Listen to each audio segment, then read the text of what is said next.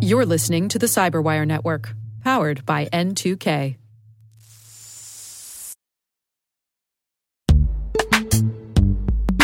In the dynamic world of enterprise security, identity architects and IT leaders face a major challenge. Growth by repeated acquisitions multiplies the complexity of everything. Multiple IDPs, MFA providers, policy engines that all need to coexist. This can lead to fragmented user identities and policies that create security vulnerabilities and add access friction. Strata Identity solves this. Now you can decommission unneeded IDPs and consolidate the ones you'd like to keep without rewriting apps or disrupting users, engineers, and app owners. Plus, Strata's modular architecture makes it easy to integrate with any identity provider without manual maintenance and coding. Join the ranks of cybersecurity leaders using identity orchestration Visit strata.io slash cyberwire, share your top identity security priorities, and receive a pair of complimentary AirPods Pro. Offer valid for organizations with over 5,000 employees. Step into a new era of identity management at strata.io slash cyberwire.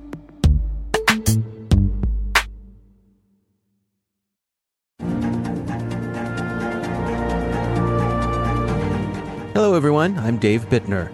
In this CyberWire special edition, my conversation with John Maeda.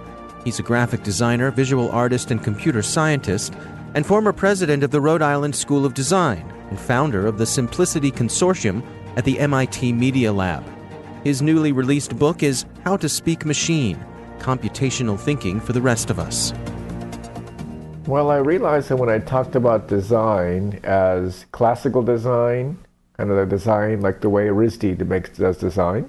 Design thinking, which is about basically post-it notes and sharpies, collaboration type of design, and computational design, which is about anything involving Moore's law and design. I realized that people would ask me, "What is computation?" And so I started the book off as a book about design, and I actually made it about a book about computation. Well, let's explore that. Um, let me ask you uh, the, the basic question. By your estimation, what is computation? Computation is this material that anyone in cybersecurity knows intimately. It's the cyberspace world that William Gibson described in Neuromancer. It's the upside down world in Netflix Stranger Things. It's this world where a lot of things are happening that the average person cannot imagine or see with their own eyes. And it's a place where computation powers the cloud. It's everything we cannot see that's running everything today. Is it real? Absolutely real. It's real in the way you can feel it through writing code, talking to APIs. It's out there. You just can't see it in one place because it's pervasive. I have to say, I, I, really enjoyed reading the book. There, there, are many things that you describe in the book that paralleled my own personal experience mm-hmm. coming up with through technology and the, the early days of computing and 8 bit computers and, and all that mm-hmm. sort of um, stuff. Um, one thing that struck me was you pointed out that it's not just the functionality of the code that we find satisfying, that it's the elegance of the code as well. Hmm.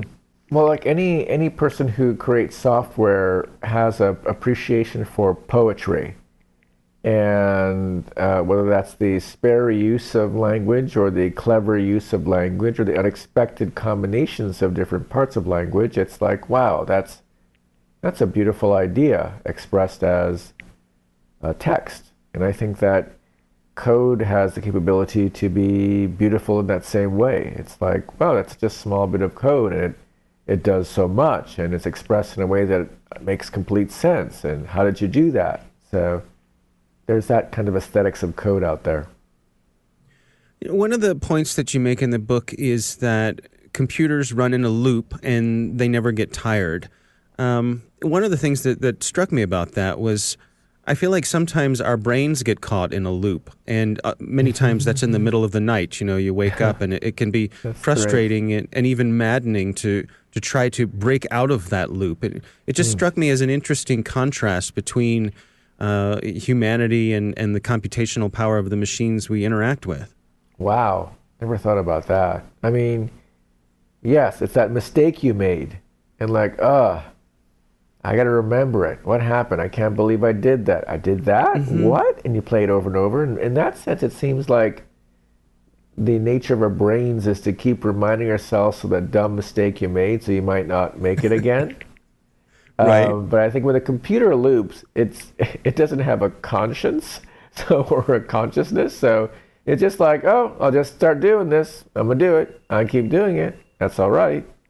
Yeah, you describe in the book uh, when you were a youngster, you know, your first experiences with uh, programming computers in BASIC, and, and an, an, experience that I think many of us share. I know I certainly did. Of you know that whole um, you know ten print John, uh, twenty go to ten, um, and, and the feeling that, that comes over you when you first experience your ability to kind of control the machine.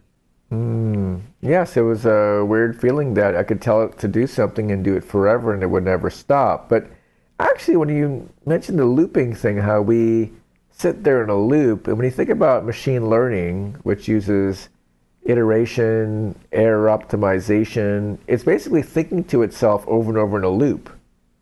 Hmm. And it's cleaning itself to find a kind of, uh, I will not do this again, I will not do this again, I will not do this again uh, that's a weird parallel to what you described just now. One of the, the things that you bring up, um, again, in sort of that journey through the early days of computing was the ELIZA computer program, which uh, mm. another thing that I remember vividly. Do you suppose that a modern computer user would find ELIZA compelling? Have, have we moved on beyond where that sort of interaction is interesting to people? Well, I think ELIZA is the foundation for all the chatbots, and I think we still are fascinated by it um, when we're talking to Alexa or Google Home or whomever, oh, whomever, and um, it responds in ways that make sense sometimes and doesn't make sense other times. So I think it still works. It's a good trick. It's like a magic trick. It's a parlor trick. I've heard stories about um, a family that was making use of Siri um, they had a, a, child who had developmental disabilities. And mm. yep. the fact that this child could interact with Siri and that Siri had endless patience. Siri would answer all of the child's questions and never never get frustrated, never get tired. Um, uh. And they found it extraordinarily helpful with this hmm. child's development. Love that. Yeah. Well, that's I never thought about that. Um, it's well, actually, it's kind of like another another example of that is um, there was that Paro. It was like a robotic seal. It was a stuffed animal, plush toys type thing. A toy was made, and the toy was a flop. Um, senior uh, senior care facilities were buying these on eBay because hmm. for older people to hold on to this baby seal and have it react like it's a real living thing was a a big deal. It reduced stress, and no one else would take the time to reduce their stress. So I guess in that sense, some of these robots, living systems can provide infinite, well, at least the guise of infinite attention. Is there a danger there? I mean, one of the things you point out in the book is sort of keeping grasp on our humanity. If we come to depend on machines for their infinite patience, is there a, a risk that we lose something there? Wow. I actually was I actually was thinking about this just like a month ago actually. I wrote something cogent on a blog post, but I think if I remember what I wrote, it was something to the fact that you can either you can sit on either side of the fence. Like, oh my gosh, it's terrible. Like the robot has no feeling. How could you do that? To does it really matter if the thing doesn't feel if you feel differently? So it can go both ways. I'm struck by the notion that you understand someone better when you can speak to them in their native language rather than going through a translator. Mm. Where do you think that leaves us when it comes to understanding the machines that we interact with? Do we is, the folks who don't need that uh, translation layer are they at an advantage? Oh my gosh! Yeah, great framing. Um, I think anyone who can think technically anyone who can think about how the system works can actually do things differently uh, because they have insider information. Hmm. Um, it was just like just now when uh, I'm in a hotel room and the phone called, and I was like, wait a second, this is going on. No, no, this is actually, you have an isolated line. You don't have to have that sound in your voice. Um, so when you understand how the system works, you can definitely do things so much better, so much easier. Do you think that with our interactions with machines, the machines we interact with every day, should computation fall into the background? Should it not be noticed? Should it not draw uh, attention to itself? Oh, wow. I think if you're just paying for the service and you need it to do something, it definitely isn't supposed to be there and tell you, here I am. But if it's doing anything that might be wrong on your behalf, you do have to have a critical thinking lens attached to it and ask questions about it and ask the companies as well. Um, Otherwise, you will not get the most value out of what you're renting, purchasing.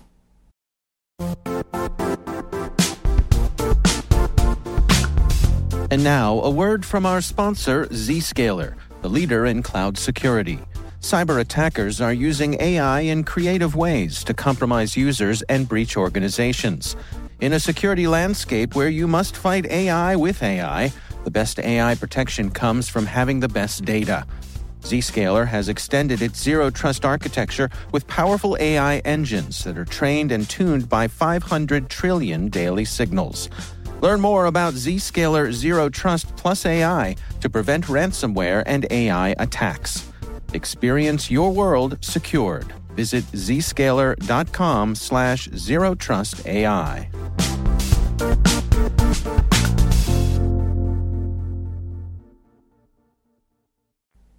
I'm interested in your take on what I would perceive as being a detachment that can come from from programming, from spending a, a whole lot of time with a yeah. computer. I, I, remember as a teenager, you know, in, in the summertime when all I had was available time, and I would just bury myself in front of my computer and and uh, you know hack away at the keyboard and mm-hmm. um, come up for air, you know, food and water only occasionally.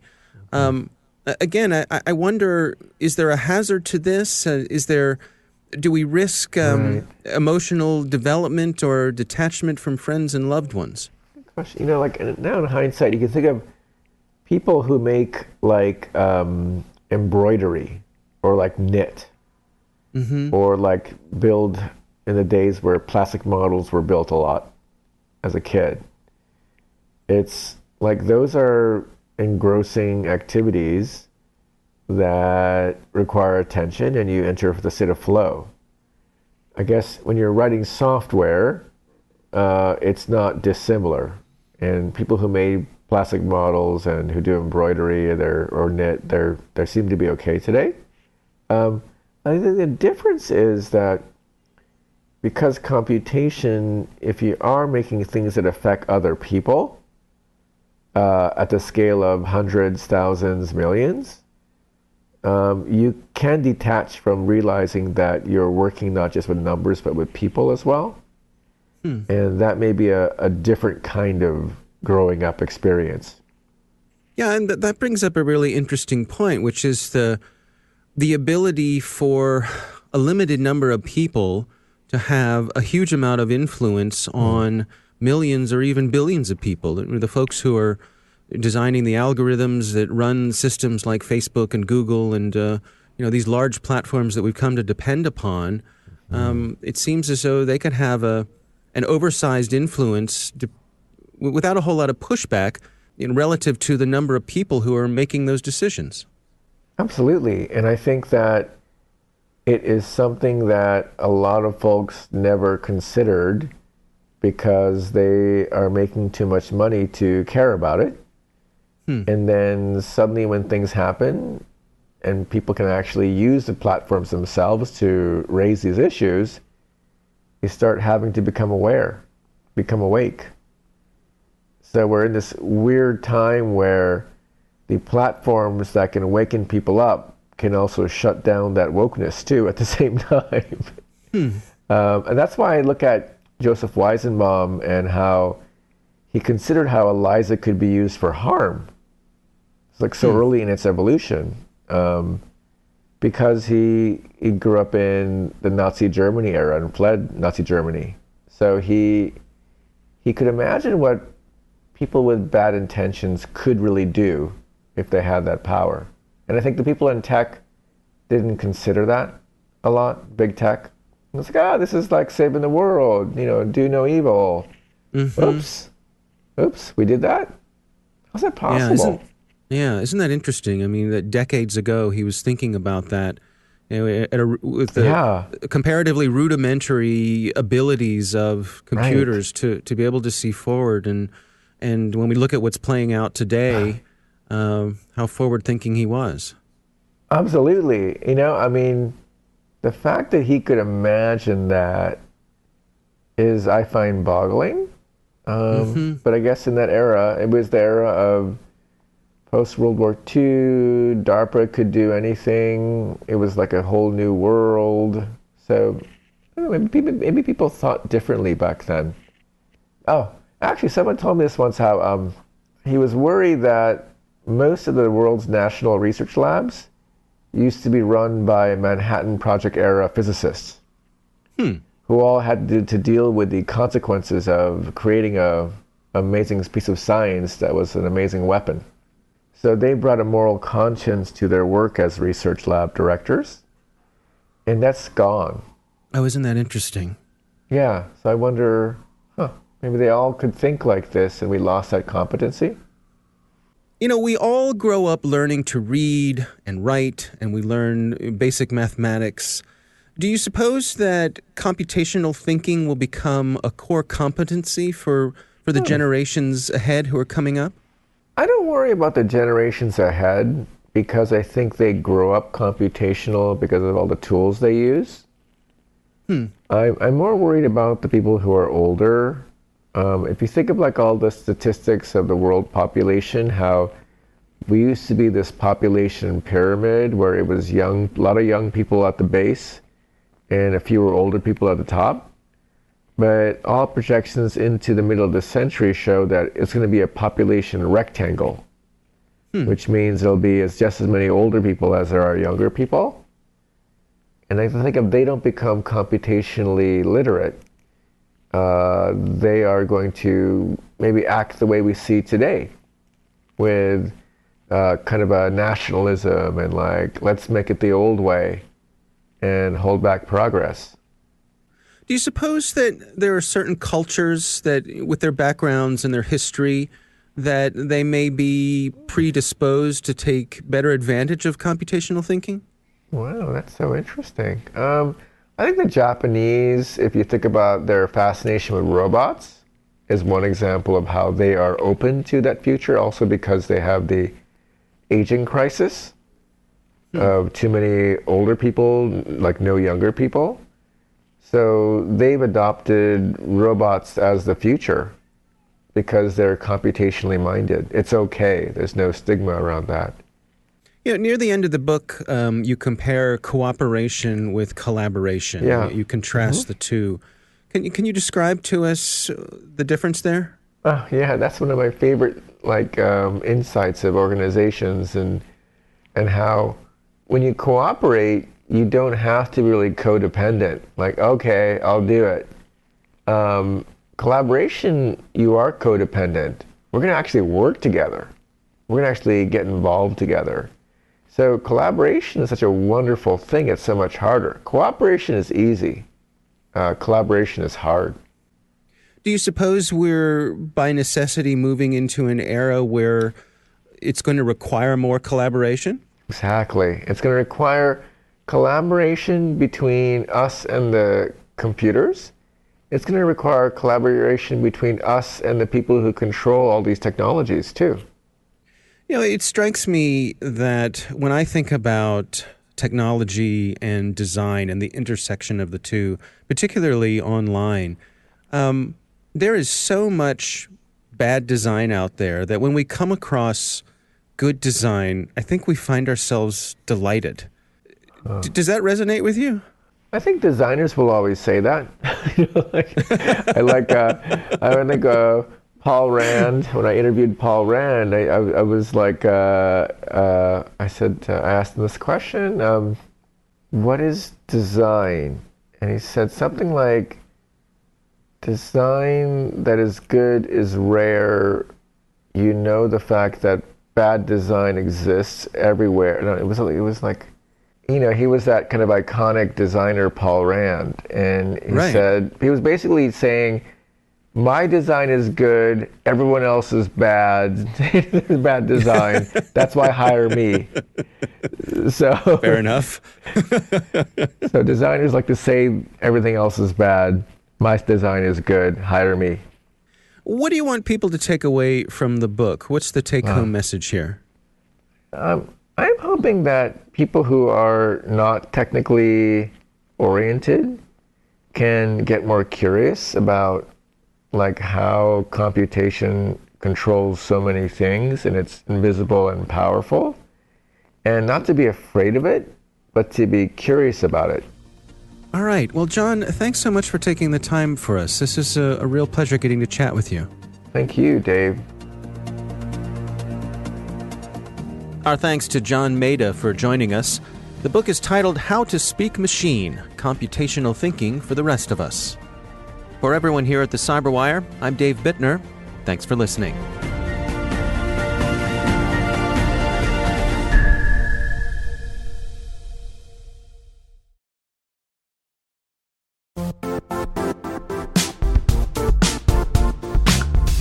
The IT world used to be simpler. You only had to secure and manage environments that you controlled. Then came new technologies and new ways to work. Now, employees, apps, and networks are everywhere. This means poor visibility, security gaps, and added risk. That's why Cloudflare created the first ever connectivity cloud. Visit cloudflare.com to protect your business everywhere you do business.